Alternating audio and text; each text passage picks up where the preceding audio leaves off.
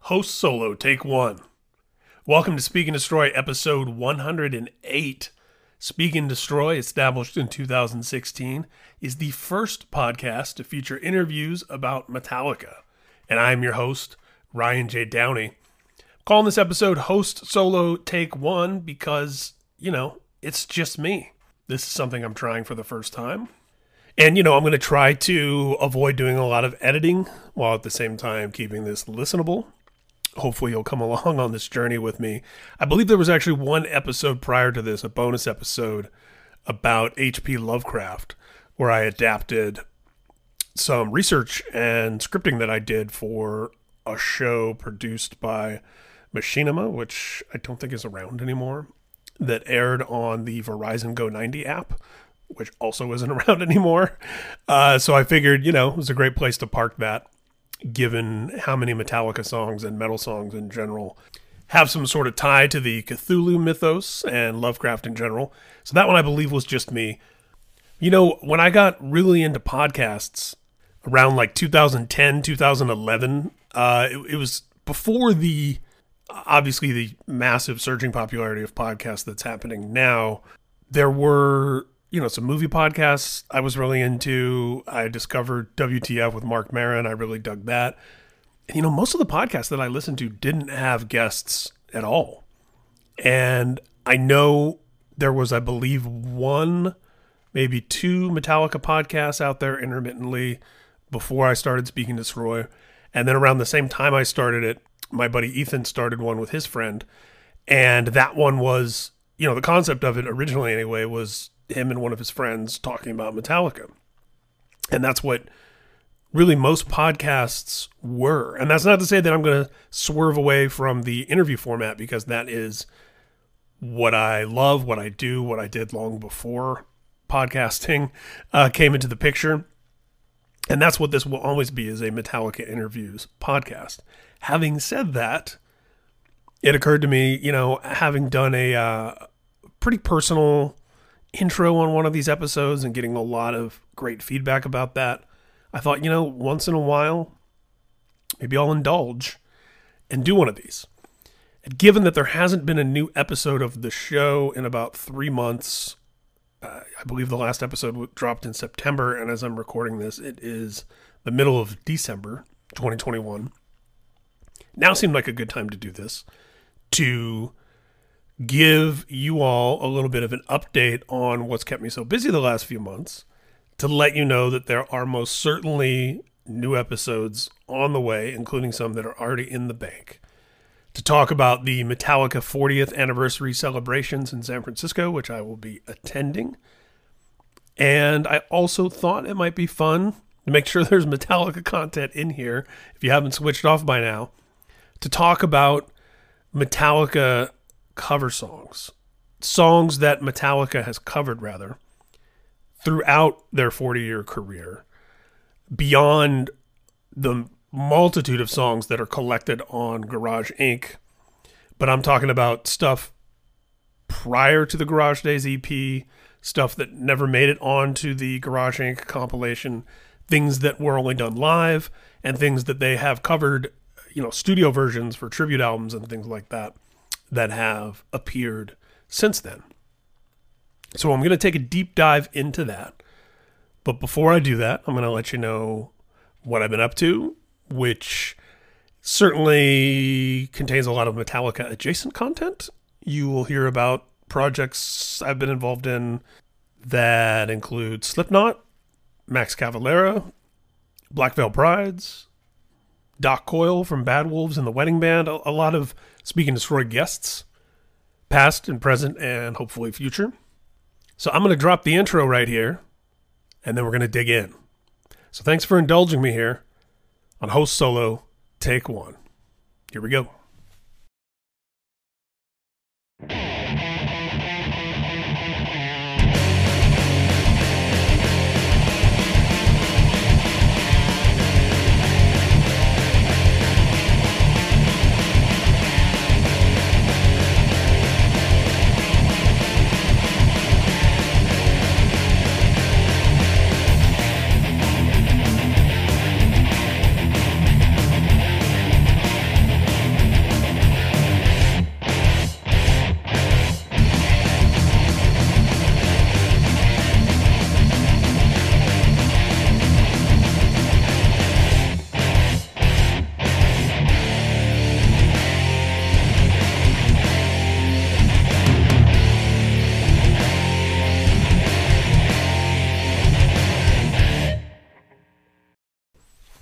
All right, that intro, by the way, the Speak and Destroy theme song, was written, performed, engineered, produced, mixed by one of my favorite people on earth, Mr. Scott Mellinger, who most of the world knows as a longtime guitar player in Zao. He's been in the band since 1999, which is more than 20 years.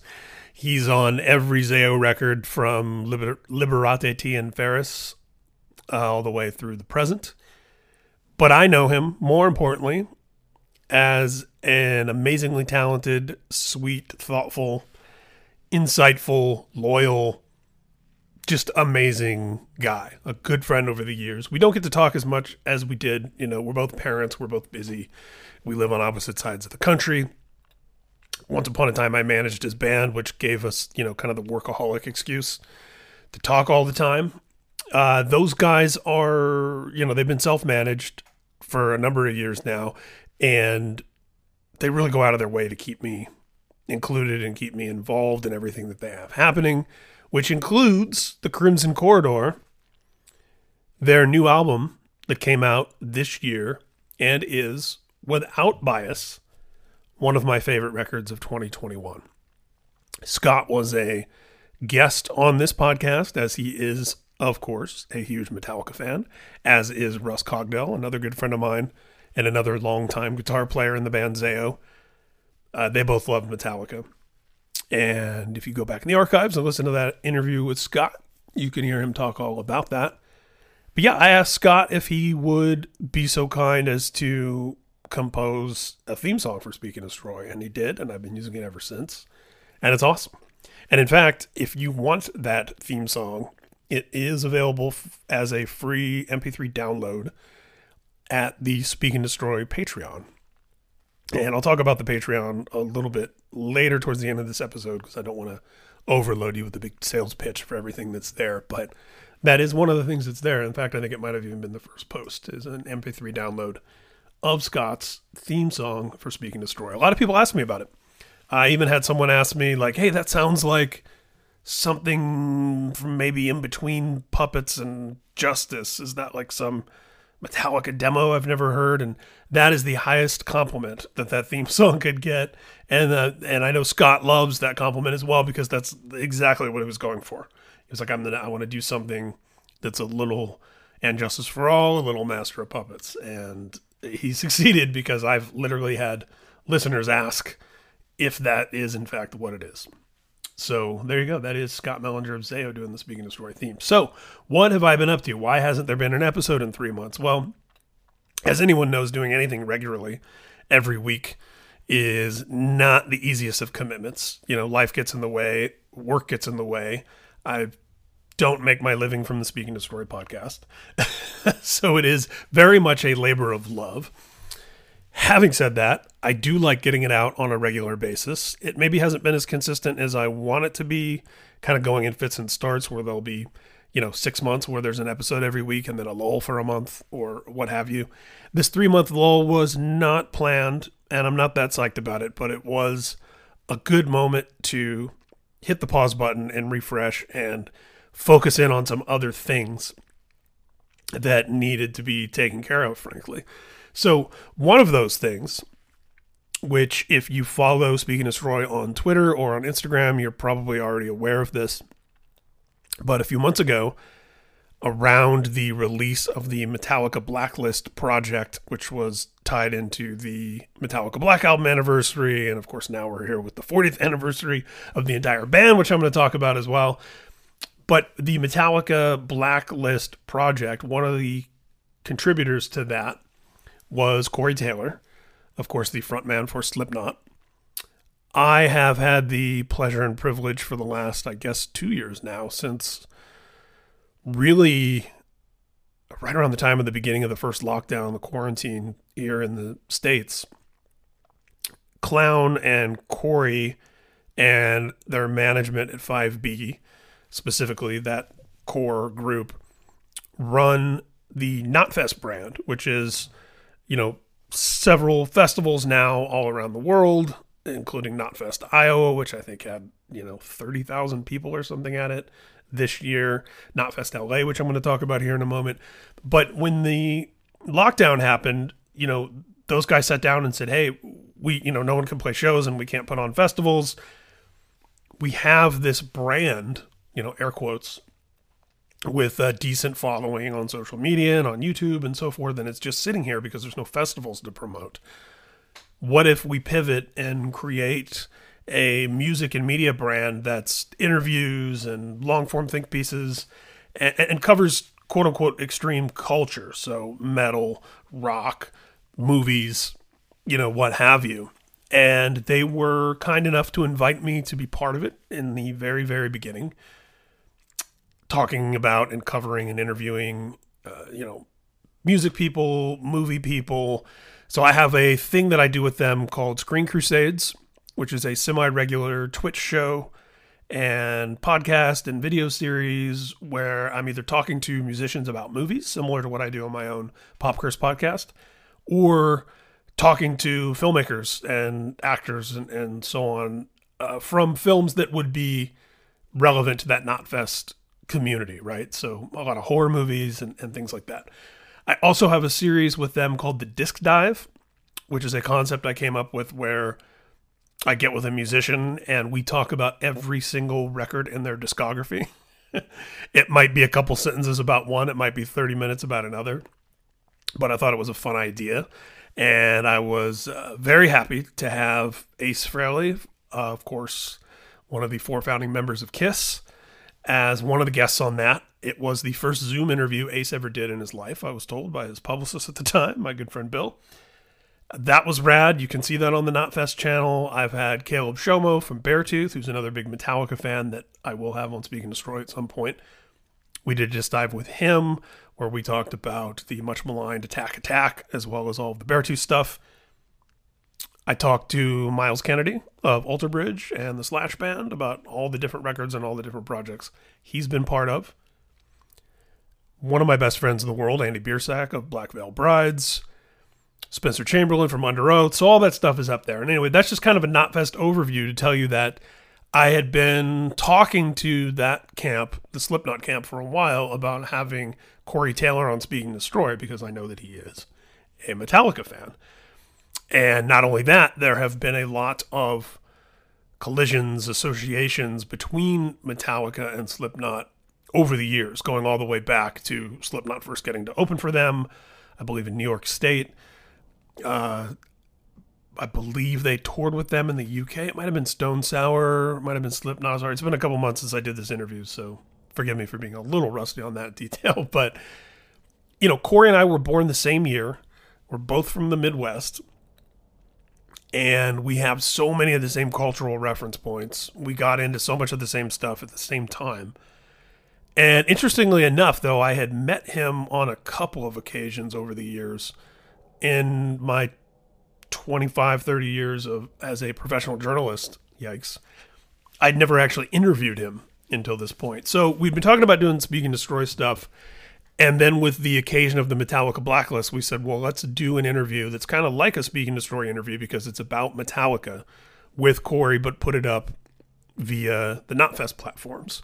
So that interview, which was a uh, video interview conducted over Zoom or Skype or whatever, Corey and I, it's about an hour plus long. It's like a podcast episode. It is living on the Knotfest YouTube channel where you can go and find it and we talk all about Metallica. We talk about Joey Jordison, rest in peace, filling in on drums for Metallica at a huge festival, and how you know Corey was one of the folks standing right up there on stage with Joey, watching him do it. We talked all about that. Super amazing. We talked about his discovering Metallica again, all the kind of things that I like to talk about in these conversations we have on Speak and Destroy. It was very, very cool. Another thing that him and I have in common is our love for the young ones, the legendary, short lived, iconic British 80s sitcom variety show. Which there's a there's an Easter egg for any other fans that might be listening of the young ones variety show because they got to have music. First time I saw or heard Motorhead was Motorhead playing in the living room in the young ones' house in an episode of the young ones. And they had Madness and all kinds of amazing music happened through that show. But we talked about that. We talked about Headbangers Ball. We talked about being Generation X in general, the Midwest. But again, a lot, a lot of Metallica. At some point, I may take some bits and pieces of that and push it out audio wise via Speak and Destroy. Uh, but we wanted to give it a, a nice long opportunity to live there uh, on the Knotfest platform, which again is where you can check that out. So that was one thing that I was up to in the last few months by no means the reason why there hasn't been an episode in a few months, but just the, one of the things as I kind of go through the list here. Speaking of Knotfest, I also went to my first real big show since lockdown. My last show that I went to prior to the onset of the 2020 COVID 19 pandemic was actually one of two nights that Jerry Cantrell, the great Jerry Cantrell from Alice in Chains, played in LA at a small venue that used to be at one point a church, at another point a synagogue, and still retains a lot of uh, iconography and symbolism from those two former uh, uses. It's now a live venue. It holds, I think, about 700 people, so very intimate for somebody like Jerry. And he did two nights there. A lot of his solo songs, acoustic format, I should add. Uh, you know, everybody was sitting down on stage, and he had a lot of extra musicians with them. Gil Sharone from Marilyn Manson and Dillinger Escape Plan playing drums. Tyler Bates, the composer who did a lot of uh, Rob Zombie's early movies and Guardians of the Galaxy and a lot, you know, the Deadpool movies, a lot of bigger movies these days. He was another one of the musicians up there. I want to say the bass player is the guy who used to be in Megadeth and like White Lion before that and then was out of Megadeth when, Speak and Destroy podcast guest David Ellefson, was back in the band for a decade. And James Lomenzo, that's the guy's name. He, he uh, now is back in Megadeth, or at least was, you know, the touring bass player on this uh, metal tour of the year that happened over the summer with Megadeth, Lamb of God, Trivium, and Hatebreed. And in that list, you just heard there's a bunch of Speak and Destroy podcast guests. Mark Morton from Lamb of God, of course, was on an early episode of the show. Jamey Jasta from Hatebreed has been on. I've got to get. It's kind of criminal that I'm 100 plus episodes in and haven't had anyone from Trivium on, let alone everyone from Trivium. That's been on the list for sure. And that's something I will talk about also in this episode is some of the upcoming guests. So, anyway, that was the last show that I went to prior to the COVID nineteen lockdown, and uh, it was it was incredible. You know, great set list, a lot of Alice in Chain songs that I love, a lot of deep cuts and that sort of thing. So, I didn't go to another show. Even kind of when shows came back, I just didn't by you know the calendar and whatever you want to call it. There were a lot of different reasons. The first show that I went to was a group called Fotocrime spelled with an F, F O T O C R I M E, who do kind of a post rock, 80s new wave, dark, new romantic indie pop. I realized, man, do I sound like a music journalist? Uh, just a really, really cool band. It is kind of a one man project.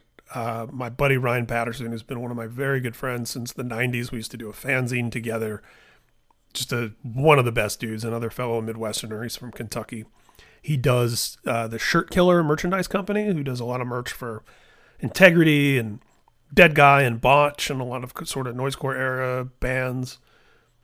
He does a clothing line called Cat Magic Punks. He used to be in a band called Coliseum, which is another band that I really, really love.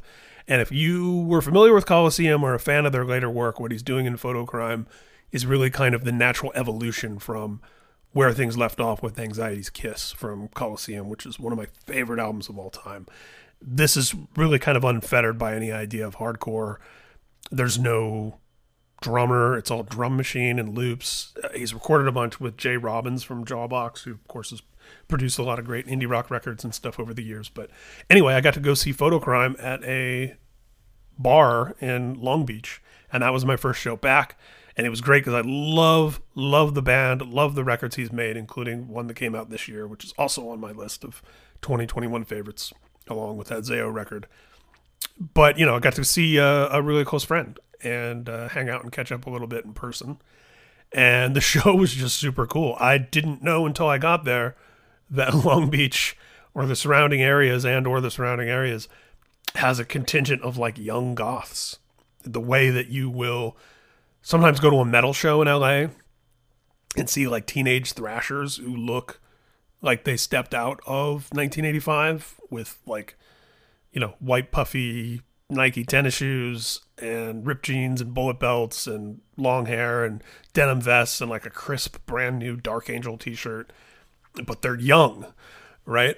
This is how it was the Fotocrime show. There were a lot of goths there who looked like they could be hanging out at an 80s goth club in the 80s but we're there now and we're like kids you know or I guess it was a bar, so late teens, early 20s. But it was really cool and really encouraging to see as somebody who loves, you know, metal and a lot of 80s new wave. It was very cool to see that. So that was my first show back. And then my first, like, show festival, like, got to figure out the parking lot situation, got to go get my laminate, got to find out where I need to be and when and, and all that sort of thing. Like, big show was Knotfest LA, which was the culmination of the Knotfest Roadshow that went around the country, which was headlined by Slipknot, of course, main support from Killswitch Engage, and Fever 333 and Code Orange as the openers. When the tour stopped in LA and its last date for the year, it was uh, a festival. They made it into Knotfest.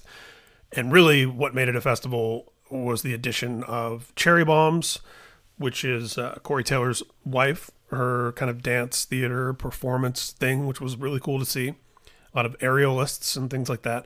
And Bring Me the Horizon, who were uh, over Killswitch and just before Slipknot in that direct support slot. It was at the Bank of California Stadium, which I'd never been to before, which is the newer uh, football, as they say in most of the world, soccer, as we say here, stadium. Uh, so it was a very cool venue. And I was there as part of the Knotfest team. So we had a whole media platform. It was like I felt like it was I was on ESPN or something like sports commentators. We had this big platform in the venue, kind of overlooking the whole thing. And Daniel Decay and Whitney Moore and you know a bunch of my colleagues from Knotfest and from the Knotfest Twitch stuff, we were all there doing our thing and uh, live streaming from the show. And then I was also planted backstage for the majority of the day, uh, you know, kind of popping in off and on into the live stream. But most of the day I was backstage doing interviews, and I got to sit down and chat with some of the guys from Vended, whose uh, lead singer is best known right now as Corey Taylor's kid. Keep in mind, this was their first video interview they've ever done. Knotfest LA was, I believe, their fourth show. And as I told Griffin Taylor, who looks exactly like his dad, but super young, you know, hey, once upon a time, Miley Cyrus was just Billy Ray Cyrus's daughter. You know, now she's Miley Cyrus. So don't let the bastards get you down. So we talked a lot about, you know, some hate comments and things like that they've gotten online, but they put on a really energetic show. They were really fun to talk to. I also spoke with Jamie, the singer from Code Orange. That was a cool interview. Jason Butler from Fever 333, who I've known for 15, 20 years now, uh, since he was in a band called Let Live good friend of mine, dude that I really love, and it was really great to get to catch up with him. They just dominated. I mean, it's hard to steal the show with a lineup like that, but I would say Fever 333 kind of stole the show. I mean, he was, you know, at one point stripped down to his underwear emblazoned with a big lion or tiger or something on it and did like an ollie from one drum riser to another. I, he was I, like put dumped a trash can on his head. It was amazing. He was great. And prior to that show, about a week beforehand, in the run up to it, I went on Instagram Live for about 45 minutes and moderated a conversation between Corey Taylor and Oli Sykes of Bring Me the Horizon, where they talked about discovering each other's band and Bring Me covering a Slipknot song a long time ago and playing shows together and kind of you know, comparing and contrasting their career trajectories and artistic values. And it's a really cool conversation. It was fun to get to kind of guide that and get them talking. And, and once they got talking, it was uh, off to the races. So all of that that I just described from Knotfest LA, the Corey Taylor Metallica Blacklist conversation, the Corey and Oli Sykes interview. That is all at the Knotfest YouTube channel, which is just, you know, Knotfest. K N O T F E S T. Closing in on 100,000 subscribers, which is pretty rad because I believe when we did the, you know, media brand switch over when the pandemic started, I think there was maybe 30,000 subscribers. So people have definitely been reacting really positively to it. And Corey and Clown are, and their management are very much about not just showcasing stuff they love, but making this like a very sort of broader, more inclusive, extreme culture site as opposed to, oh, this is a Slipknot website and everything is Slipknot and, and vended all day long and all their related projects and Clowns Whiskey and all that. And of course, that stuff does show up here because why wouldn't it? And they get to kind of control their own narrative press wise, knowing that a lot of press will pick up the stuff that they publish. But there is so much more happening on there. There are a bunch of other personalities. There are a bunch of other interviewers. There's a bunch of content. There's podcasts. And we're just interviewing people left and right all the time. I would recommend if you are a Twitch user to check out Knotfest Daily, which is something that the great Alicia Atout from Canada hosts. And she has a lot of bands on there and stuff. And they check out new music and videos and all that sort of stuff. So there is an unofficial unpaid plug for Knotfest and uh, Knotfest Daily. But that was another big thing that I was doing over the last few months, and I'm still continuing to do. Something else that might interest you. So, Doc Coyle, the only so far three-peat guest on Speak and Destroy, former guitarist for God Forbid, guitarist in Bad Wolves, and also a member of the Wedding Band the cover band with Kirk Hammett and Rob Trujillo. I was on Doc's podcast for the second time. He does a great podcast called The Ex Man. And we were talking specifically about streaming, album sales, merch sales, ticket attendance, Spotify, Apple Music, anything and everything about how the relative popularity of metal bands in particular, hard rock, punk, metal, alternative, are compared. Uh, for those of you who don't know, I do an industry newsletter called Stream and Destroy, which actually goes back to, man, probably 2007. I've been doing it for a very long time. I was an early adopter to uh, Substack about two years ago. Moved it over there. But uh, basically, Stream and Destroy, it comes out once, twice, sometimes three times a week. It gives a picture of the hard rock, metal, and alternative music numbers uh, specifically. So I comb through all the available data from the Billboard charts to the Spotify charts and everything as it's emerging, social media, and basically present it in a way that filters out a lot of the noise in terms of metrics that people who work in that part of the industry aren't going to care about. So the majority of the people who subscribe to Stream and Destroy are, uh, first of all, they're all interested in metal, hardcore, punk, hard rock, and the adjacent subgenres. Most of them work in the music business in some capacity. Either they're in a professional touring and recording band, or they are a manager, booking agent. They work at a merchandise company, a record label, a radio station, a music media publication, so on and so forth. So, anyway, Doc got into this Twitter conversation with uh, the guys who run Lambgoat about basically Lambgoat had published a story, and other sites had done it as well, about Bullet for My Valentine not making it onto the Billboard 200 chart for the first time since like their first album or something. And, you know, Doc sees some of these stories as kind of counterproductive and maybe dancing on a band's grave, and especially prematurely if we're just looking at record sales and chart positions and not the holistic picture of all the different data streams that can be measured now. So we had a, a pretty lively and spirited discussion. It was Doc and myself, Eric German, the attorney for AWOL Nation, Five Finger Death Punch, Ice Nine Kills, Asking Alexandria, a bunch of other bands, and a big Metallica fan who's been a guest on Speak and Destroy also. See, there's a lot of crossover here. It was me, Eric, Doc, and my buddy Mike Mowery, who's one of my oldest friends in this thing of ours, as I like to call it. I've known Mowery since the 90s. Mike used to be the manager for the band Refused. He's the manager for Ice Nine Kills, a band who's having a lot of success in the genre right now. He works at 10th Street, which is the management home to Motley Crue and a bunch of other bands, Bad Wolves. You know, Eric is is also the lawyer for Bad Wolves. So the four of us got on and just kind of each gave our our perspective about all this stuff. So if you follow me on social media, you can dig through, you know, at Ryan Downey on Twitter, at Ryan J Downey underscore on Instagram, which I've changed it to recently, and find that episode of the Ex Man podcast. That's EX hyphen man, either through my socials or you know wherever you listen to podcasts. Actually, it's pretty widely available and a pretty popular podcast in the space. So I would recommend checking that out. And speaking of Eric German, Eric and Andrew Carter, who's been on the podcast quite a bit. The three of us are headed up for the Metallica 40th anniversary celebrations in San Francisco this week. I am taping this on Monday, December 13th.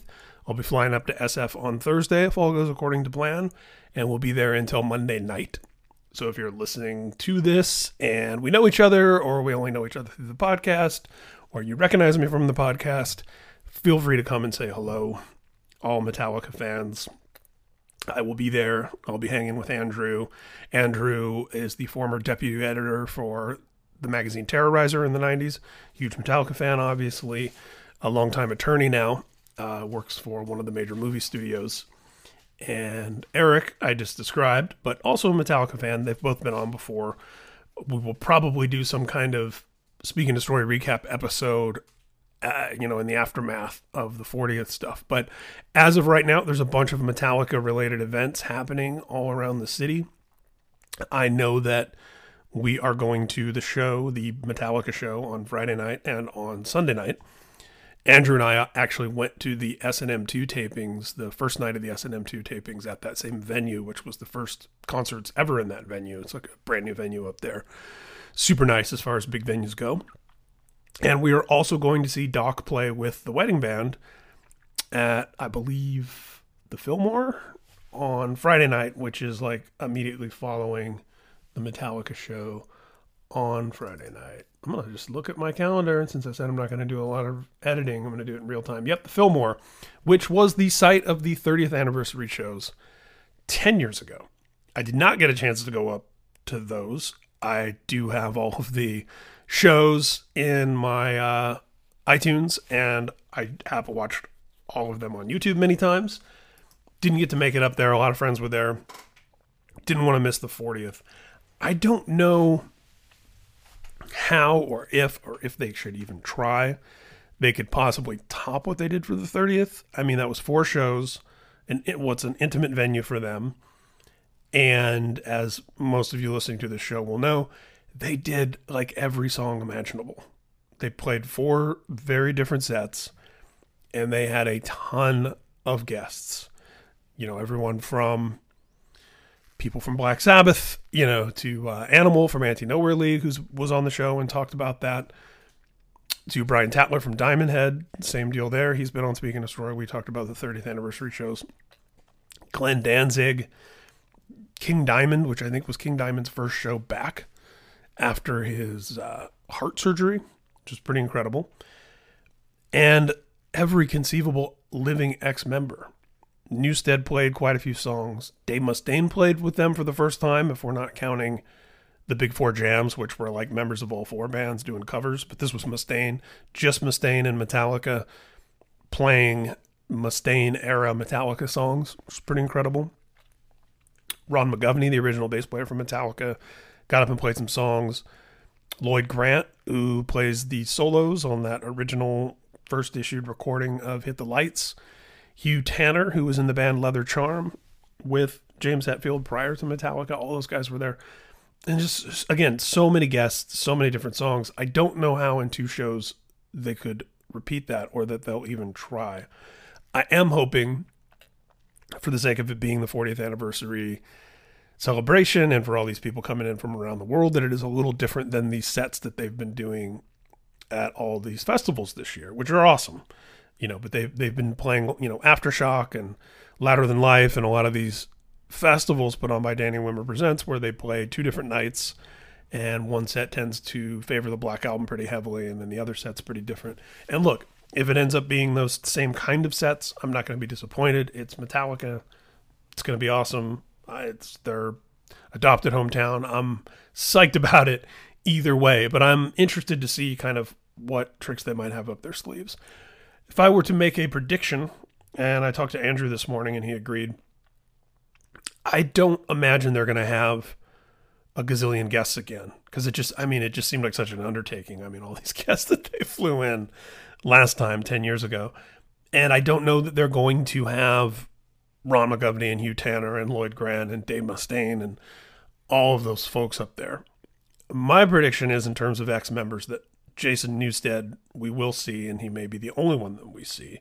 And part of that will be because this year is also, of course, the 30th anniversary of the Black Album, and there's been a lot of stuff happening around that, including Jason doing press for it. Jason actually appeared on the Talk Toomey podcast done by my buddy Josh Toomey. I've I've actually been on that podcast as well, and plan to have Josh on here at some point. That podcast is actually through Knotfest now, so you can watch those videos of his conversation with Newsted at the Knotfest YouTube channel as well. But yeah, he made himself available even for press uh, to talk about the Black Album, and of course did that Black Album unboxing video, which I'm sure a lot of you have seen. So, and by the time you listen to this, even the shows may have already happened. So you might be having a laugh about how wildly correct or incorrect my predictions for these shows are. We'll see, but uh, definitely looking forward to it.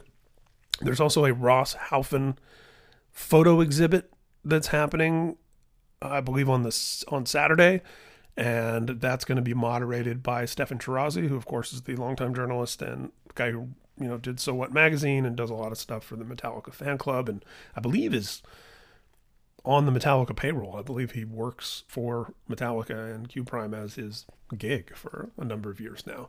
So he'll be there moderating that. Dean Delray, who's been on Speak and Destroy fairly recently in terms of, of guests, who's a stand up comedian, Bay Area native. He, he lives in LA. Uh, somebody that I knew independently of our mutual Metallica love. Does a very popular podcast called Let There Be Talk, which is, of course, an awesome name for a podcast.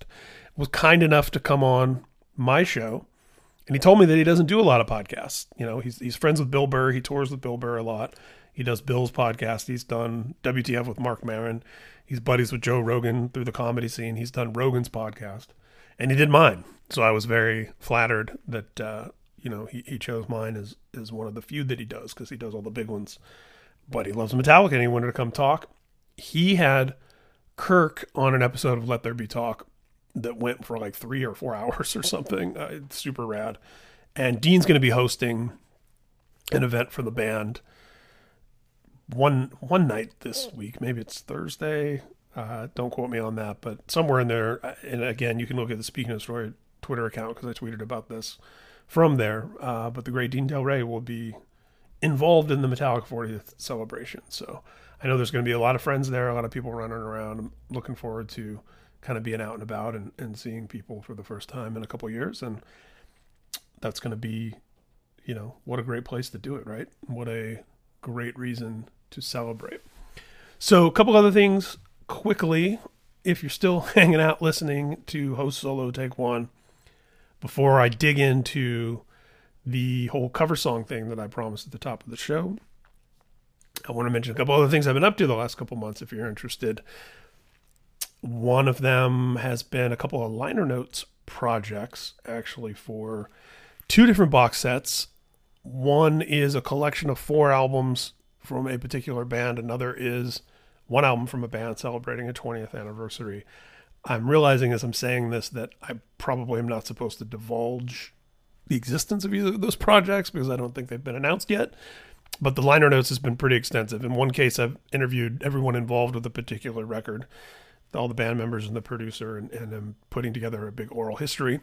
For the other, I interviewed the gentleman who is the consistent member on all four of the records in that box set, and it's less of an or- I mean it is a history and there's a lot of quotes from the artist in question, but it's also kind of a narrative that I wrote uh, for those liner notes. So as those get announced, I will obviously uh, post about them and stuff like that. So you'll know what the heck I was talking about right now.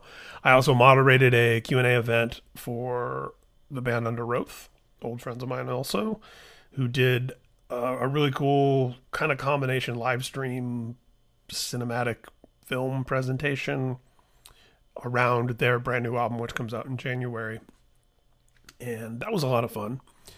And yeah, and then there's also my management work. If you don't know, I uh, founded a company called Superhero Artist Management back in 2003. I'm the longtime manager for Demon Hunter. Jeremiah Scott, the guitar player from Demon Hunter, has been on the show. Going to have Patrick Judge, the other guitar player, on at some point. At some point, I'll have Ryan Clark, the singer, on as well, I'm sure. And Zeus, who is also going to be on Speak and Destroy. I think we're going to make that happen in 2022. It's it's way past time. We've talked about it forever. We just haven't actually carved out the time and, and made the episode. But Zeus is a longtime friend, longtime client. He is a producer, engineer, and composer. He produced and mixed the last handful of Rob Zombie albums, including the one that came out this year, which one of the songs from that record that Zeus produced and mixed was nominated for a Grammy. And that's pretty awesome. It's uh, not the first Grammy nomination for Zeus, but it's the first since he and I started working together professionally in like 2010 or thereabouts. Very proud of that. Very psyched. Uh, obviously, hoping for a win, but it is indeed just a pleasure to be nominated. And uh, Zeus also did the score, composed the score for Three from Hell, Rob's most recent film to come out. And prior to that, him and Rob and John Five and Bob Marlette all together composed the score for the movie 31. In addition to that, he's done most of the records in the Hatebreed catalog over the years, going way back. Shadows Fall albums. He's done several of the recent records with Queensryche, featuring the great vocalist Todd La Torre, as well as Todd's semi recent solo album. He's done Whitechapel, Oceano, uh, Throwdown, which was how I first met him, uh, managing Throwdown. He's worked with Throwdown a bunch. It's a lot of great records. If you go to Zeus, that's spelled with two S's, ZeusProducer.com, you can check out his whole extensive discography of just every metal and metalcore band and punk band you've ever heard of, in addition to the Rob Zombies and so forth. Um, very busy, very prolific.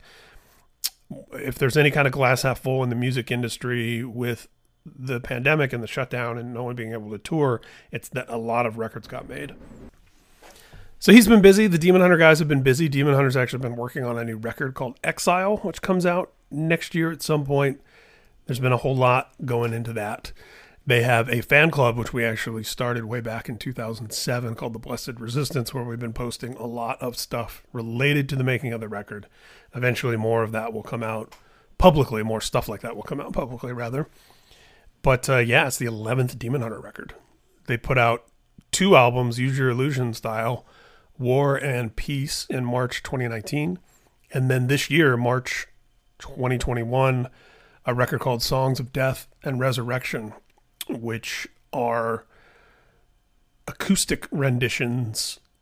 It's weird to call them even acoustic. It's just sort of reimagined, we call them resurrected versions of a lot of Demon Hunter songs from over the years they're they're in the acoustic format, but there's a lot of additional instrumentation, strings, piano. A really really talented piano player and singer named Joanna Ott, who's actually Jeremiah's sister-in-law, performed all over the record. Chris Carmichael, who's been on their records before, who's a great string player, uh, he's all over it. It's a lot of really cool, lush, different sounding versions of Demon Hunter songs from over the years. So really cool. And one more thing I will mention, and I guess sort of plug that I worked on in the last few months, was the Phantom Cast, which was a podcast series, one of those kind of docu series where you know I did a lot of editing and a lot of uh, intermingling of different sound bites from different people all over the place about the making of and the concept behind and everything involved in the new Black Veil Brides album, The Phantom Tomorrow.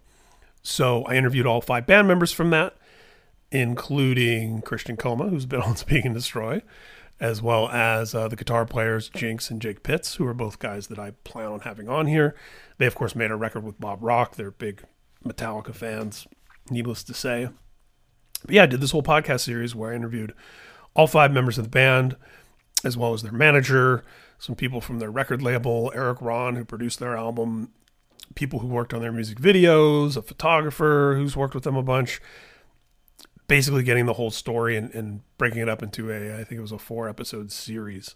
I put that out through Pop Curse, which is the overall brand that I like to do everything under, as well as the musicians talking movie podcast that I do. I figured rather than start another podcast when I already have enough of them and I'm not keeping up on them regularly, rather than start another podcast just for four or five episodes, I decided to put that through the uh, Popcurse brand, which the band uh, happily agreed to that. And that came out, and a lot of people, a lot of their fans seemed to really dig it. And uh, yeah, it was fun doing that. Okay, so one more thing I'm going to plug here, as I mentioned before we get into the Metallica cover song conversation, is the Speak and Destroy Patreon. And I won't belabor this, and I don't necessarily like putting out the beggar's hat. Uh, you know, Patreon, it's, it, it is a big help. I appreciate each and every one of you who has supported the show on Patreon so far. And uh, so having said that, you know, it, sometimes it's a little tacky to uh, go over the top with like, please come on the Patreon. You have to, but it certainly does help. It certainly does cover a little bit of the expenses that go into producing a podcast like this. And I am continuing to try to make it worth everyone's while who's on there. So I'm opening up the Patreon right now just to take a look at what's in there that uh, is exclusive to Speak and Destroy Patreon supporters. There is the MP3 download of the Speak and Destroy theme by Scott Mellinger that I mentioned earlier. There is a bonus episode that is an interview with the great Glenn Danzig called from my interview archives. This was an interview from 2015 where we were talking about his cover record, which inevitably led to a conversation about Metallica's covers of Misfits songs. There is not one but two different conversations with Kirk Hammett from my interview archives. One's from 2016 where we were talking about all kinds of stuff. Actually, 2016, it was before Hardwired was out. So we did talk a little bit about their upcoming record. We talked about his pedals. We talked about horror films. We talked about his hopes and dreams to someday make a horror movie. We talked about toys, Comic Con, a, a, whole bunch of stuff. It was very, very cool. And another interview with Kirk uh, from all the way back in 2012, which was actually conducted at the Obey Your Master art show, where a bunch of artists and musicians created art pieces based on Metallica, sometimes based on songs, sometimes based on the band themselves. Andy from Black Veil Brides actually did a very cool painting of Cliff Burton that was there. Clown from Slipknot did some stuff.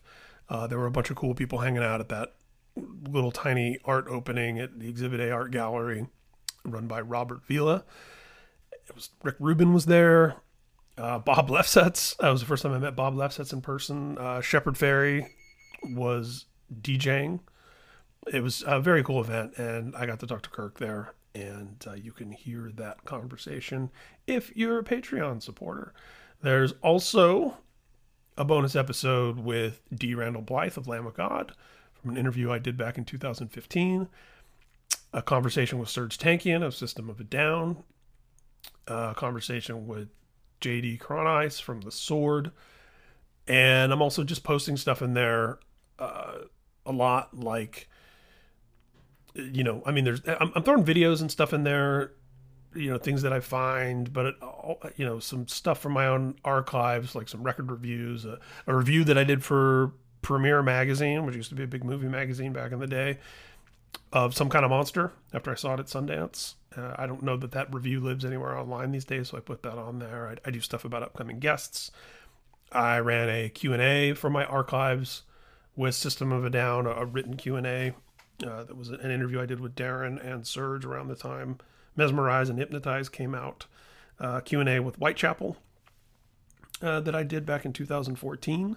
Ben Savage, the guitar player from Whitechapel, huge Metallica fan, and that's actually one of the upcoming episodes that I actually have in the bank that will be dropping at some point either before the end of this year or early 2022. So yeah, that's uh, just a little idea of a bunch of the stuff that is sitting there in the Patreon. I'm constantly trying to, like I said, make that worth the while of the people who are supporting the show that way. It is very cool of them, and you are appreciated. I kind of buried the lead, as they say in journalism. The other thing that was taking a lot of my time in the last few months, and one of the reasons why I should be able to get back into the podcast more regularly, is I finished a book. I had a book come out a year ago this month. I wrote a book with Andy Biersack of Black Veil Brides called They Don't Need to Understand. It was a lot of fun to put together and very exciting to have it come out. And I finished, I think, 99.9% of the way there and just sort of waiting on all the finding out what the production turnaround is going to be and whatever. But the long in gestation book with Ronnie Radke, singer of Falling in Reverse, telling his whole story with him. And I actually started that book before I started Andy's book. And in the four years or so that I've been working on Ronnie's book off and on, you know, was able to do the whole book with Andy and get it out. So it's pretty exciting to now, you know, exactly one year later, be looking down the barrel of another book coming out, written with another friend, telling what I think is a very compelling story in both cases, whether you're a fan of Black Veil Brides or Falling in Reverse or not, or even if you're a hater of either one of those bands, I think that the books are very interesting. Obviously, I have a lot of self interest in saying that, but uh, if you go to ryanjdowney.com, you will see information about both books. And uh, yeah, I'm pretty proud of them and very excited for people to get their hands on them and it's a nice place to be in creatively, professionally, to wrap up projects that I'm very excited about and start thinking about new projects and start figuring out also. I certainly want to continue forward with Speak and Destroy, Pop Curse, and No Prize from God, which are the podcasts that I do, uh, and figuring out sort of, you know, how that's going to work where that fits into all of the other things that I am currently doing and want to be doing and new things that I want to try. So, look, I love the creative arts. I love all the different things I get to be part of. I love making things. I love collaborating. And most of all, I love having conversations, which is where the podcast space is great. Interview space, writing books, even social media, you know, to the extent that it is a tool for communication and conversation. I am here for it, as they say. So it's always a great time of year, you know, getting into the holidays to reflect and be psyched about things and to get psyched about things that are coming and sort of hit that reset. So, with all of that out of the way, let's talk about some Metallica cover songs.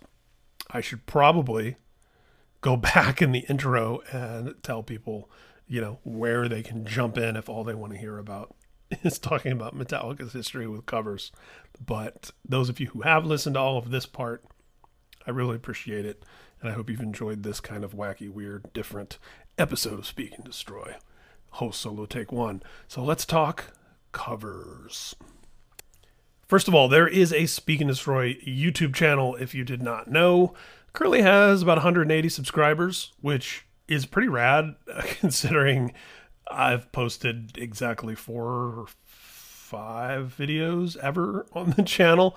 That's going to change in 2022 as well. Right now, there's an intro video, Welcome to Being Destroyed, which is me talking to the camera and explaining what the podcast is all about and some of the guests who've been on it and so forth. I posted the entire interview with Phil Towle, Toll, Kirsten, Kristen, the performance enhancement coach who, of course, guided Metallica through their most tumultuous period, as documented in the Some Kind of Monster documentary. One of my favorite episodes, a very deep conversation, as only the great Phil can do. We did that over Zoom. It was, I believe, the first podcast he had ever done. I actually sat on the episode for a few months, and it was funny because a couple other podcast interviews with him came out in the interim, and it was a lesson for me. And up. I guess you got to rush it out if you want to say it's the first one he, he did, which it was, but you know, others came out beforehand. Regardless, the more Phil in the world, the, the better, because uh, any conversation with Phil is a great and enlightening one. And uh, this is actually, as I'm talking about it, a great reminder for me to reconnect with him because it was cool and I like to pick that conversation back up. But anyway, you can watch all of that in its hour and 13 minute glory on YouTube, as well as the Metallica at the Drive-In recap episode, which was my buddy Kevin Berwick and Andrew Carter, who I've mentioned a bunch of times already here. Andrew Berwick and I, uh, Berwick and I saw the drive-in show together, and Andrew saw it also, but not with us at a different location, and so we kind of compared notes and just talked about the whole thing in general, and that was a lot of fun. And uh, did I say five videos? I guess it's four videos. The other one is a clip of the episode with Wes, the great guitarist Wes Hauch, who was on the show semi recently. We did that one over Zoom, so I have a recording of it. And there's a portion where he put on his guitar and started playing some stuff that we were talking about. And so I thought it'd be fun to throw that up as a little 20 minute clip. So that's up there. But I think just as importantly, if not more so, are the playlists that I've curated on there even before I ever posted any videos on the Speak and Destroy channel. And there's a bunch of those. I have a collection of late night talk show appearances from Metallica, a playlist called Shenanigans, which has stuff like, you know, Lars and Kirk singing ha- Happy Birthday to James with King Diamond back in the 80s. Uh, a whole collection of various times Metallica has performed and been interviewed on Howard Stern a playlist of award show appearances, uh, playlists of Jason Newsted bass solos and lead vocal performances with Metallica and Newsted's various bands and so on. Uh, there's a playlist called Cover 'em All the Originals, which is 66 songs from Diamond Head and you know just all these great songs that Metallica has covered over the years. It's a collection of one place you can go to the Speak and Destroy YouTube channel and look at the Cover 'em All the originals collection and and hear all of those great originals of the different songs Metallica has covered over the years. And obviously, when I say 66 songs, that's more than what's presented on the Garage Inc. collection. So it's pretty comprehensive. I've got uh, Dave Mustaine collection on there. That's a bunch of clips of Dave Mustaine performing with Metallica. I think maybe even some clips of him talking about or with Metallica. I've got a road le- load reload era playlist, a Hetfield playlist, which is Hetfield performing solo, which he's done a handful of times, usually acoustic. That stuff is up there, and that's pretty cool. And uh, yeah, digging into one of the playlists on there, which is called Cover 'em All Metallica, 118 videos collected there. Now, I will say that with the caveat that some of them, although not by by no means most, but a handful of those are the Kirk and Rob doodles that they were doing once upon a time uh, when they played in my hometown of Indianapolis. They did a little bit of a Zero Boys song, Zero Boys being a legendary, somewhat obscure punk band from indie, one of indie's uh, punk cred claim to fame. So I thought it was very cool that they even knew about that or someone told them or whatever, and that they did some of the Zero Boys in one of those doodles. Uh, but yeah, uh, so I have a bunch of those on there. You know, they did a Poison Idea cover. They did that kind of infamous Prince cover, Dio Stand Up and Shout, uh, Green Manalishi, a, a bunch of that stuff. Anytime there was kind of a, a cover you know, White Wedding. That stuff's on there. But that is by no means what's filling up these 118 videos. These 118 videos are spanning the years, starting with, and I I think, you know, if you're listening to this, you have Garage Inc. I'm not going to bore you with all the stuff you already know about Garage Inc. I'm going to really try to highlight here some of the stuff that's in the playlist that maybe you don't know about. The first thing in the playlist, I have it arranged in chronological order also. You're welcome. Uh, is their whiskey audition tape from March 1982, which was uh, exactly as it sounds a uh, rough, very rough recording by the original Metallica lineup of James Lars, Dave Mustaine, and Ron McGovney. Uh, that was presented to the world famous Whisky a Go Go here in California in West Hollywood, which is still a venue that is operating. Uh, so they could perform there. And that tape that they turned in is two cover songs. One is Killing Time by Sweet Savage, and the other is Let It Loose by the band Savage. So we got Sweet Savage and a uh, Savage on there. Killing Time uh, by Sweet Savage, I believe that was an Irish band. I actually met somebody from that band years ago at the Milwaukee, no, not the Milwaukee Metal Fest, the New Jersey Metal Fest. That's sorry, that's a horrible anecdote because I don't remember much about meeting him except that he was Irish. I'm Irish American, and that he was an obscure band who Metallica covered on that whiskey audition tape. Of course, you've probably heard Killing Time. Maybe you haven't heard Let It Loose. Either way, you, you maybe haven't heard either of these recordings as they do date from 1982 and they do feature Ron McGovney on bass and Dave Mustaine on lead guitar. The next one, also from way back in the day, is a Diamond Head cover. Of course, you're, you're thinking, I've heard all the uh, Diamond Head covers. Well, maybe you haven't, because this is the song Sucking My Love. And this goes back to what is commonly referred to in the fan community as Ron McGovney's garage demo from 1982, which was Hit the Lights, Jump in the Fire, which was a song in its original version that Mustaine had brought over from his old band Panic. Lyrics are a little different than what appeared on Kill 'Em All. Killing Time, Let It Loose, Sucking My Love, The Prince, Am I Evil, and Helpless. A lot of Diamond Head in there, kind of almost a Diamond Head cover band when they started. There's also what a lot of fans call the Power Metal demo, which is Hit the Lights, Jump in the Fire, The Mechanics, which of course is the original version of what became the Four Horsemen and what still exists as the Mechanics on the first Megadeth album. We've talked about Mechanics and Four Horsemen many times on this show, including Robb Flynn and I talking about how we prefer the Megadeth version musically and the Metallica version lyrically. I believe that is the correct opinion on the distinction between those two songs. Love them both. No Life Till Leather demo, uh, you know, there's a bunch of stuff uh, floating around on there on YouTube, but I but I have put together from the whiskey audition those two covers, and then from the uh, Ron McGovney's Garage practice demo, whatever you want to call it, of Diamond Head Sucking My Love. I believe that's the only version of that out there. I have Am I Evil on there, which is duh, probably the most famous Metallica cover, or at least was at one time back in the day. But this is a performance specifically from the Metal Hammer Festival in 1985, which of course means the mighty Cliff Burton is on bass. And uh, it's just a cool video that I found and threw into this playlist of them doing Diamond Head's Am I Evil? Blitzkrieg, another song. See, some of these that are like that you you're familiar with because they're very common Metallica staples, and they're on Garage Inc. and or they're on and or uh, you know garage days or they were bonus tracks on kill 'em all or they were b-sides on those old singles all those songs when i put them in here i very specifically sought out cooler kind of odd live versions that are different than what you've heard so this is a performance of blitzkrieg in canada in 86 that i've got on here again that's uh, obviously cliff burton on bass this is the master of puppets stage show. I believe this might actually be a show from the Ozzy tour, and it's very cool.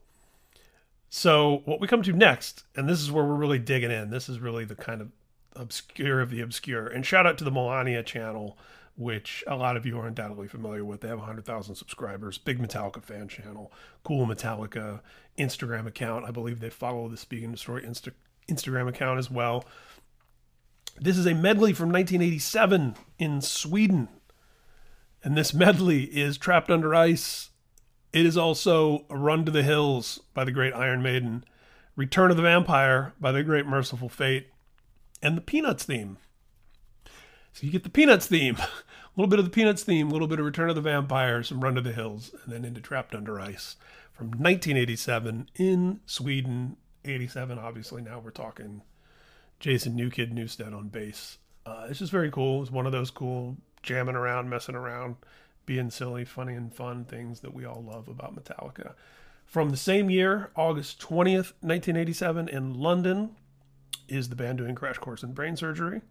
Uh, again, one of those great uh, covers that we all know pretty well from the band, but this is a different version that maybe you haven't seen or heard. Dazed and Confused. Here's another jam. This is Belgium, 1988. A little bit of Zeppelin's Dazed and Confused. Into a couple of Iron Maiden songs, Prowler and Run to the Hills. Into Helpless. So, again, another one of those cool, fun jam medleys from back in the day from 1988. We're talking And Justice for All era. And uh, did I say 1988? Yeah, 1988. So that's pretty cool. Hearing James sing Maiden is always interesting, as this commenter says on YouTube. It's pretty cool. Another jam, kind of from that same kind of thing that they were doing in, the, in those years in the late 80s. This is from 1989 in Philadelphia. They do Helpless and Last Caress. They do a little bit of Maiden's Run to the Hills again, and a little bit of La Bamba. That's right, La Bamba by the late, great Big Bopper. Uh, Ritchie Valens. Did I say Big Bopper? I. It's sometimes you get Buddy Holly and the Big Bopper and Ritchie Valens confused. I can't imagine why. Uh, Ritchie Valens' La Bamba kind of made famous later on by Los Lobos in their cover from the movie of the same name, telling the story of the late Ritchie Valens, is played by Lou Diamond Phillips. Breadfan live in Seattle, 1989. You've probably seen that or heard that. Going to Brazil for another version of Iron Maiden's Prowler. This one from 1989, Sao Paulo, October 7th, 89, right off the master tape. Iron Maiden's Prowler, and then jamming into some other Maiden songs as well, as they were often wont to do. We got some Am I Evil and Helpless in Birmingham in 1992. We have a Metallica drum battle, which of course uh, was a staple of some of the Black Album shows. This is in San Francisco. You get some London Dungeon by the Misfits, some Iron Man, of course, by Black Sabbath, and a little bit of a Kirk solo. But yeah, James on drums, the drum battle. We all know James Hetfield is himself a great drummer. This is a famous and fun one. This is Tony Iommi of Black Sabbath and James Hetfield with the surviving members of Queen at the Freddie Mercury tribute in 1992 doing Stone Cold Crazy. So, yes, you've heard Stone Cold Crazy, but have you seen this Freddie Mercury tribute clip where it's Hetfield doing it live with Queen and with Tony Iommi, who is uh, good buddies with Brian May? Quick story I got to do an interview with Tony Iommi a few years ago. I would I hosted a a I, maybe I still host it. It's kind of up in the air post pandemic, but at the Musicians Institute in Hollywood, uh, put on an event with my buddy Josh Bernstein called the MI Conversation Series, where I sit down with a guest and interview them for an hour, hour and a half, and then we do about 30 minutes of audience questions. It's very similar to Inside the Actor Studio, if you've ever seen that with James Lipton. We like to call it Inside the Actor Studio for bands. I've done Brendon Urie from Panic at the Disco, Good Charlotte, Sum 41, Falling in Reverse, Black Veil, Motionless in White. I had Rob Halford there a couple of times, one of which I turned the audio into an episode of Speak and Destroy, one of the early episodes of Speak and Destroy. But I got to have Halford there twice. I had Myles Kennedy there, and Tony Iommi, man, which was uh, obviously one of my favorites. He was so cool. The conversation was awesome. But we had this moment. Uh, it's hard to even call it backstage. There's a very tiny green room there. It's a very nice auditorium on the, the campus in Hollywood.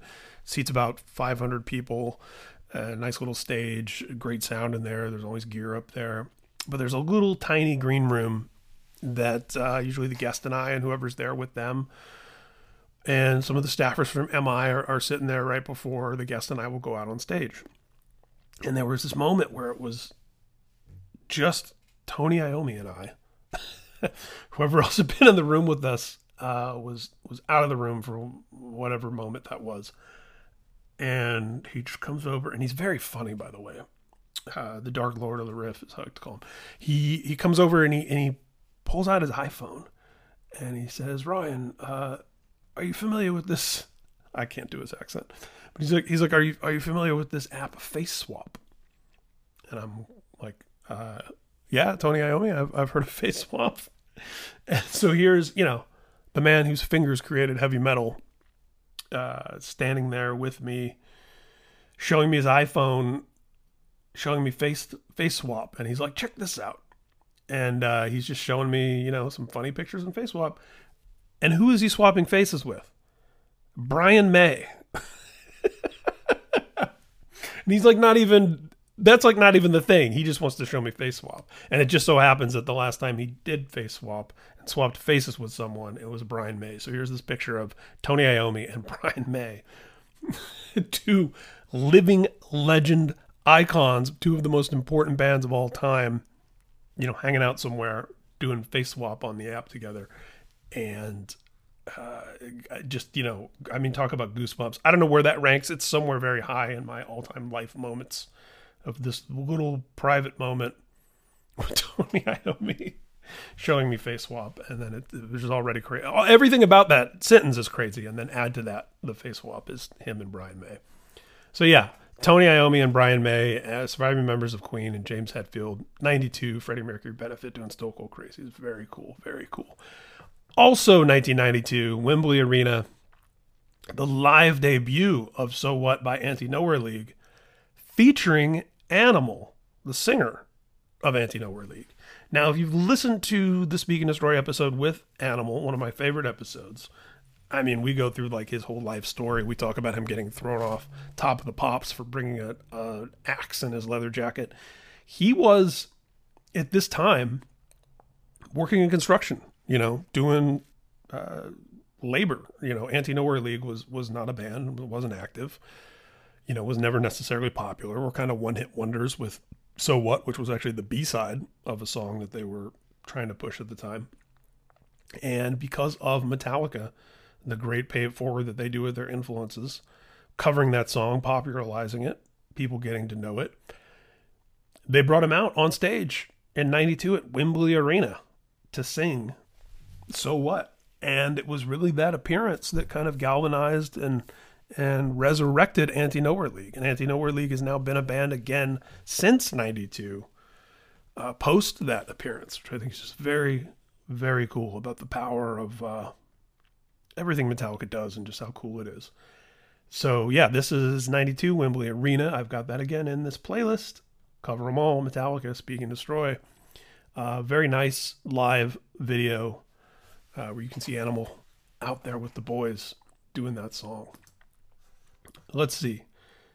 Skipping up to 1993. Again, these are all in chronological order. This is just some cool video maybe you know this, maybe you don't, but when Mercyful Fate reunited in the early 90s and put out a very cool record, that record had a song featuring Lars Ulrich. Of course, he's a, a massive fan of, of them and they were contemporaries and peers and they hung out a lot together, especially back in the day, especially back recording Ride the Lightning and so on. And this is just some cool video of Lars hanging out in the studio, rehearsing and jamming and goofing around with Mercyful Fate. And I just kind of threw that in here because it's cool. Another Run to the Hills jam, another live video, this time from Miami, Florida in 94. Run to the Hills goes into Man in the Box. Alice in Chains, Man in the Box. Now, whatever you think about the load reload era, I am a fan of it, a supporter, a defender, long time defender. I actually listened to Reload today. I listened to The Unforgiven 2 today while I was driving. Love Load and Reload, with some exceptions. I've talked about it a bunch on the podcast, what I love about them, what I don't.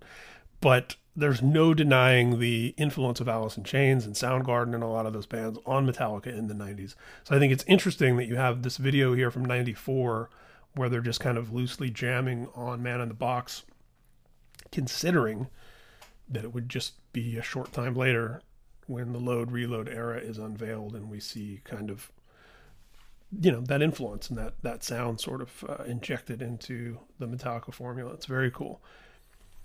Rob Halford, who I just mentioned, has sung Rapid Fire, Judas Priest Rapid Fire with Metallica a handful of times over the years. I got to witness it once at the Revolver Golden Gods Awards here in LA live and in person. Got to stand in the balcony and, and watch the Metal God sing with Metallica. It was very cool.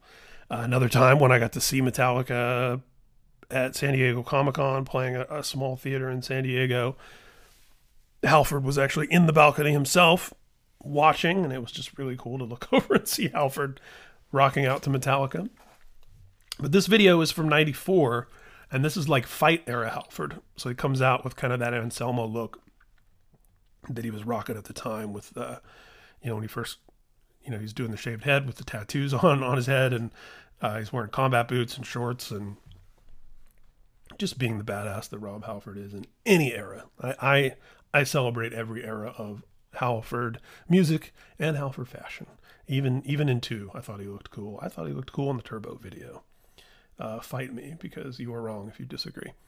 But uh, yeah, this is Halford doing rapid fire with Metallica in '94. Very cool video. '95, Castle Donington. I had to put this in there. And again, another shout out to Melania channel because this is another one that's from the Melania channel that they posted. But it's Metallica Donington '95, Hetfield rocking the mullet. And this is just a little bit where they uh, they do these kind of well the, the video description is funny imitations of other bands but basically the other bands who were on the bill at donington with them in 95 they go through this whole thing where james talks about each band and they play a little bit of uh, each band's music which includes slayer. Slayer was at was at donington in 95 um, but yeah so you get a little bit of corrosion of conformity, holier. You get a little smoke on the water. One of Lars's favorite bands, of course, of all time, Deep Purple. I think that might have been the first show we went to. You get White Zombie, More Human Than Human. GNR, Welcome to the Jungle. Slayer, Back, Black Magic. Skid Row, Youth Gone Wild, and a little bit of therapy. I'm not quite sure what song that is, but uh, but yeah, they talk about each of those bands and do a little bit of that. I believe this is the Donington where those photos emerged. I think it was 95. Somebody correct me if I'm wrong. Somewhere in the 90s, there's a Donington where there's these photos. Uh, you know what? I'm definitely wrong because. Whoa, whoa, whoa wait a minute. I'm thinking of the 80s because Jeff Young was in Megadeth. Jeff Young's in those pictures. There's these really cool pictures of Axl Slash, Lars, and Mustaine hanging out together. Mustaine's like putting Slash's top hat on Lars it's amazing. I, am tired or something. I don't know how I'm mixing up decades here because this is 95. And that was a, a, whole different Donington in the 80s. Because, uh, like I said, Jeff Young, who was only briefly in Megadeth, is in those pictures. So that's got to be so far so good. So what era Megadeth? All right, one of my absolute favorites. I wish I had the whole thing on here. I've only got two of the songs, but if you have Garage Inc., you're familiar with the Motorhead covers, which you might not know is those Motorhead covers. I believe what's on Garage Inc. are rehearsals, but they did a show for Lemmy's 50th birthday in 1995 at the Whisky a Go Go, the place that they had made that audition tape for back in 1982, dressed as the Lemmys. Uh, these those rehearsal songs originally came out as the quote unquote Motorhead mess.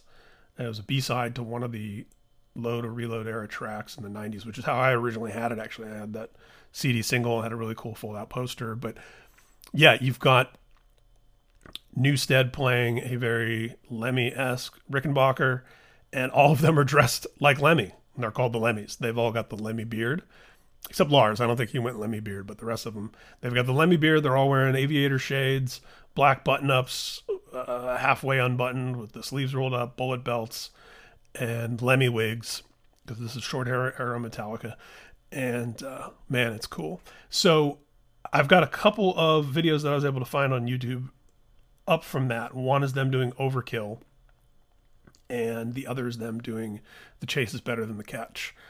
And uh, man, I love, obviously, I love Motorhead. I love those Motorhead songs. I love those Metallica versions of Motorhead songs. Uh, that's a band that when Metallica covers them, kind of like Mercyful Fate. Uh, for, there's something about those bands in particular where there's just such a synergy. Metallica just does such a good job with those covers that I, I, I wouldn't say I prefer the Metallica versions, but I would say they're equal stature to me. You know, and I love Mercyful Fate. There's no disrespect to the originators of these songs.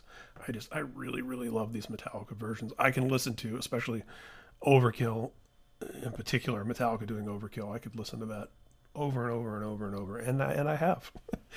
but uh, yeah, so two of those from uh, Lemmy 50th birthday party, 1995. At the Whiskey Coco in Hollywood. Metallica as the Lemmys, just so cool. And of course, Lemmy, rest in peace. This solo episode's probably already too long for me to tell any of my Lemmy stories. So if anybody wants to hear them, let me know. I'll tell them in some other episode. But uh, I've got some cool Lemmy stories from over the years, for sure. 1996, we are squarely in the load reload era here. This is Metallica live at the MTV Europe Music Awards. Now, the reason why I'm putting this in here because uh, it's uh, you know a song that I've already put in here that's already in the playlist and that we've all heard a lot before. But I'm putting this version in here because Metallica playing So What was super punk rock. They were scheduled to perform whatever it was they were scheduled to perform. They came out, I think they did King Nothing, maybe. And then they weren't supposed to do this. They kind of viciously launched into So What. And this was again the MTV Europe Music Awards. A little, little more lax in Europe, obviously, but still, the lyrics to that song are not television friendly. Certainly not MTV friendly. And uh, yeah, they just it was very punk rock of them. Especially this is the Load era, right? They sold out. They're alternative. Ugh, Kirk's wearing makeup. Blah blah. Whatever. Yeah, they came out and played So What at the MTV Awards. It's pretty badass. So that's in here. You can watch that. And obviously that's Pro Shot. It's from an MTV Awards.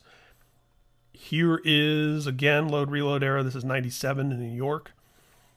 They do a medley of My Sharona, Blackened, and So What. That's a fun one to watch. Tuesday's Gone. This does appear, I think it's even this version from the Bridge School benefit in 97 on Garage Inc. with a gazillion guests. You know, Pepper Keenan from COC, John Popper from Blues Traveler, I believe Jerry Cantrell from Alice in Chains. But this is the actual video of that, uh, which I think is fun to watch, and so that's on here. The entire set, speaking of Garage Inc., as I have many, many times here, the whole thing is on YouTube. It's almost two hours long. It's courtesy of a YouTube user named MetFan4L. I'm assuming that's for life, who has 166,000 subscribers. So a popular Metallica fan YouTube channel. He's posted this this whole show and it's remixed and remastered with CD audio. It says, but this was a show. I think it was actually an MTV special because I seem to remember watching this um, on MTV. But this is a pro shot professional live TV broadcast. TV broadcast. Yeah, it was MTV. I'm looking at it right now. Roseland Ballroom, a small venue for them. And this is when they were doing that short tour where they played all covers, and then they had the Metallica tribute band Battery open the show, which I think was genius, by the way. And there's some Metallica tribute bands. I think there's a show with like three of them happening in San Francisco at the uh, 40th anniversary shows this weekend. I don't know if I'm going to make it to those, considering all the stuff that's happening there. But anyway, yeah, this is like almost a two hour show, a full Metallica set, pro shot, remixed, remastered. And it's a bunch of songs. And I'm not going to tell you all the songs because it's a lot of them and they're all covers that you're going to be familiar with because it was as they were promoting Garage Inc. That also means that we've got some professional music videos. Turn the page and Whiskey in the Jar.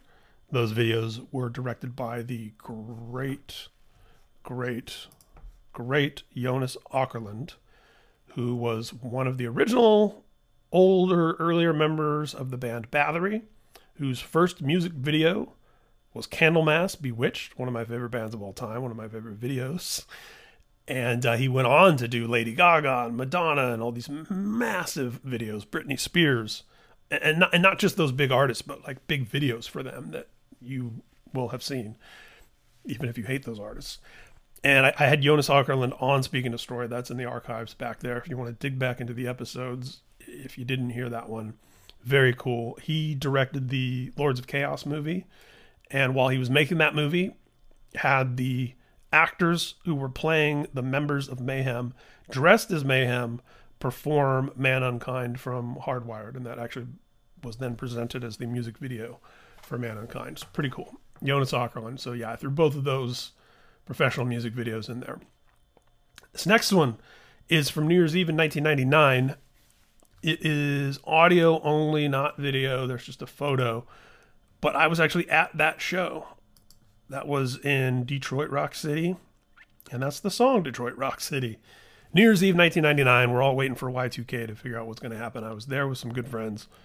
And this was them doing Kiss's Detroit Rock City with um, famous Trumpers, future Trumpers, Kid Rock and Ted Nugent, as well as members of Sevendust.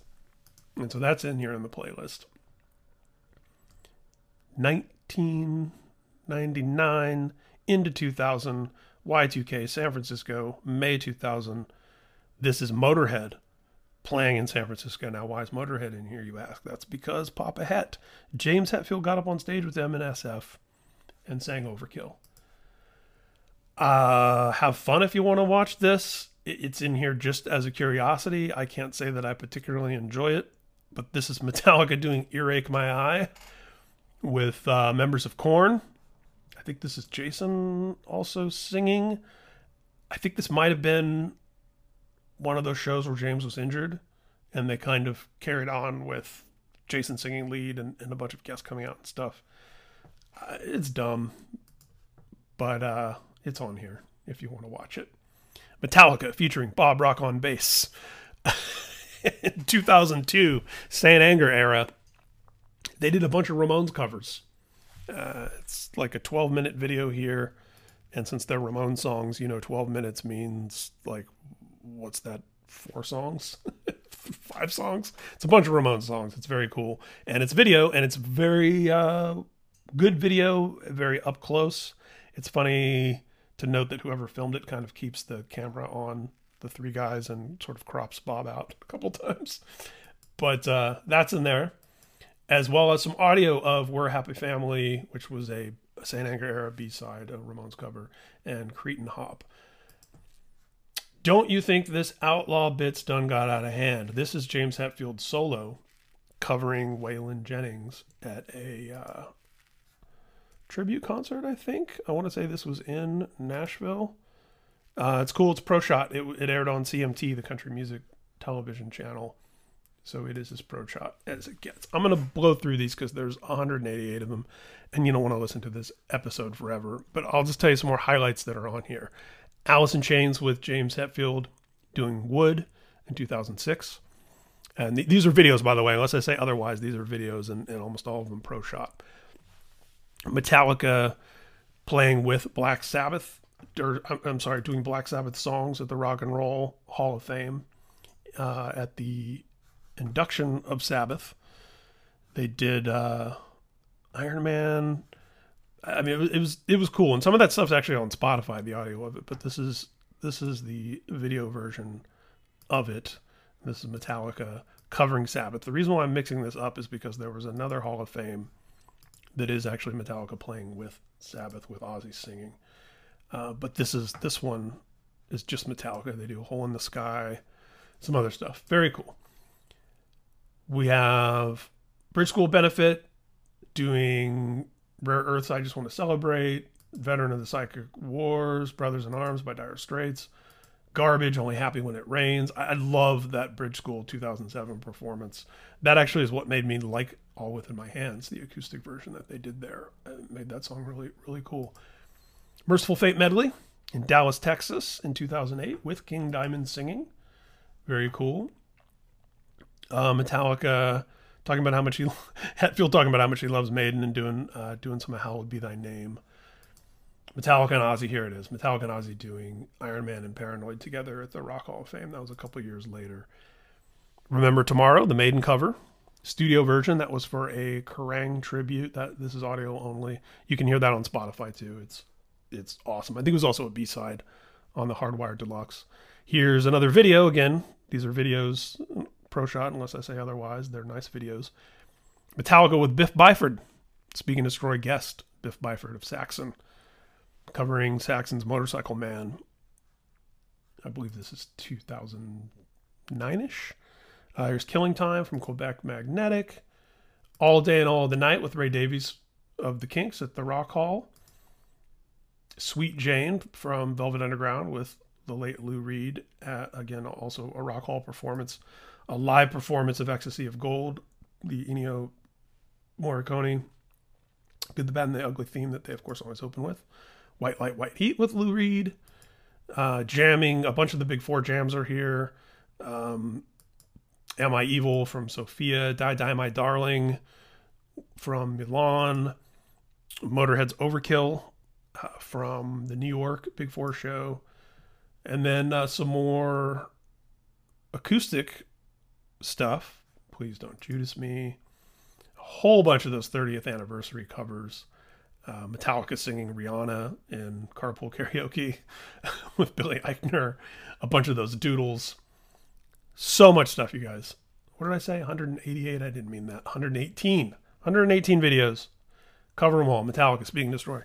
Look at that pl- playlist. Check it out. Watch a bunch of these videos. And if there's stuff on YouTube that I've missed, I was pretty thorough and meticulous but if there's stuff that belongs in here, if there's songs that they've covered that I don't know about or forgotten about that exist on YouTube, let me know and I will put them in there. So that's going to do it for this first episode. Oh, solo, host solo take one, the first solo, truly solo episode of Speak and Destroy. Probably the last solo episode of Speak and Destroy for a long time.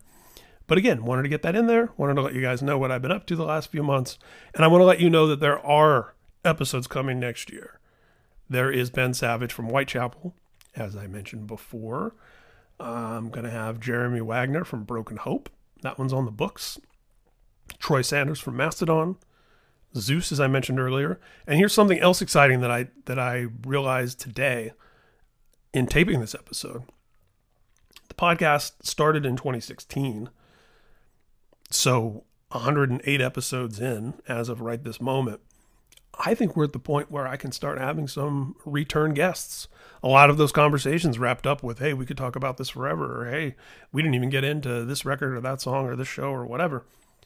A lot of folks, you know, returning champions from that the first like 20 episodes especially. I'd love to have Matt from Avenged come back. You know, Matt did the very first episode, M Shadows. Johnny Christ came way later. I'd love to have him back. I'd love to have Jamey Jasta, Robb Flynn, Lzzy Hale. There's a bunch of people from those early episodes that would be great. And there are, you know, look, there's it is an inexhaustible well of people who love Metallica, who are noteworthy themselves, who love coming on here and having these discussions. If you saw my wish list, which is a running list that I'm constantly adding to, it is so long, so unwieldy. Thankfully, I have it alphabetized. There are so many guests still to have in the coming weeks, months, and years of Speak and Destroy. So I don't see any end to this podcast anytime soon. I'm enjoying doing it. As long as you're enjoying listening to it, I'm going to keep going. Coming back refreshed and recharged from these 40th anniversary shows this weekend into 2022 of Speak and Destroy.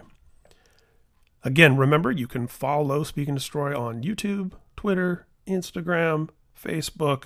You can follow me on Twitter at Ryan Downey, on Instagram at Ryan J. Downey underscore. Support the show on Patreon. And as always, you guys have been great. And I've been Ryan J. Downey.